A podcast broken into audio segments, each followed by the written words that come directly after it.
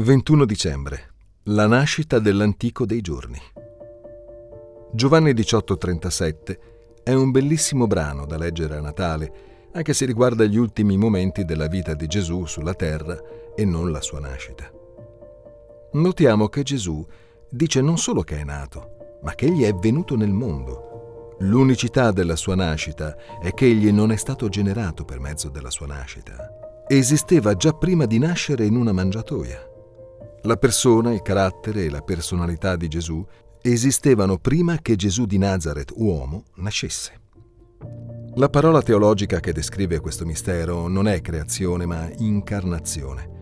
La persona di Gesù, non il suo corpo, esisteva prima che lui nascesse come uomo. La sua nascita non era l'inizio dell'esistenza di una nuova persona, ma la venuta nel mondo di una persona infinitamente vecchia, 700 anni prima della nascita di Gesù.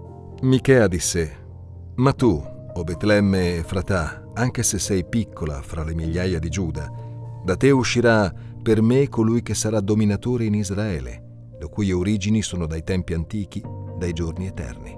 Michea 5:2. Il mistero della nascita di Gesù non riguarda solo il fatto che egli nacque da una vergine, Quel miracolo era stato inteso da Dio per testimoniare di un miracolo ancora più grande, ossia che il bambino nato a Natale era la stessa persona che esisteva dai tempi antichi, dai giorni eterni. Quindi la nascita di Gesù è stata intenzionale.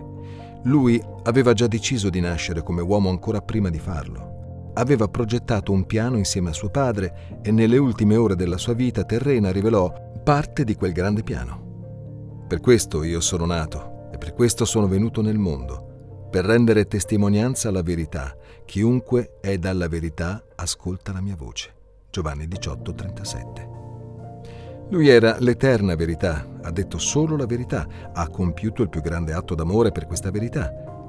Ora sta riunendo nella sua famiglia eterna tutti coloro che sono nati dalla verità. Questo è sempre stato il piano di Dio dai tempi antichi.